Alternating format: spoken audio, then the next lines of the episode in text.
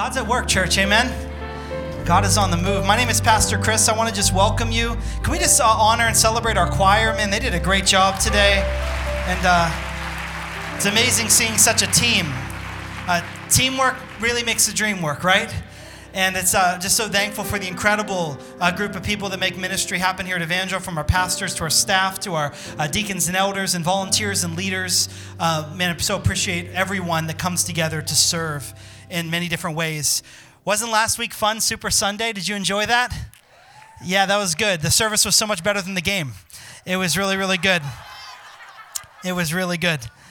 Um, yeah, there wasn't a game. Um, yep. Yep, my Steelers still have six rings, but the Patriots are catching up. Um, but no, it was a great time, and just it's amazing to see the team come together. I'm so thankful for everyone that served last week to welcome people, and we were uh, packed out here, and uh, just glad that you brought people, friends, neighbors, family, and uh, man, some of you are back this week. Welcome. Can we just welcome back our guests and those that are new here at Evangel? We're so glad to have you with us. Um, we planned a really fun event uh, for today after second service, and it's just for you. And I had no idea. Do you know what yesterday was? National Pizza Day.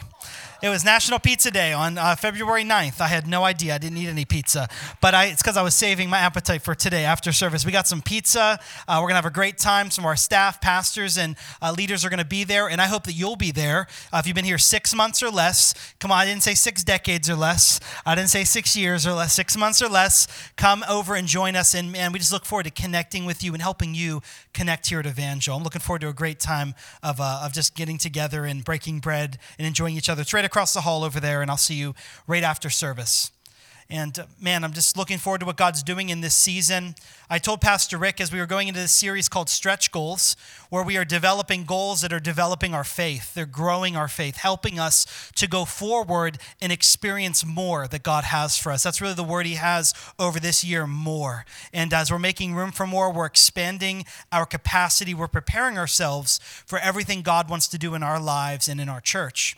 So the idea of these stretch goals are goals that develop our faith, as we talked about last week.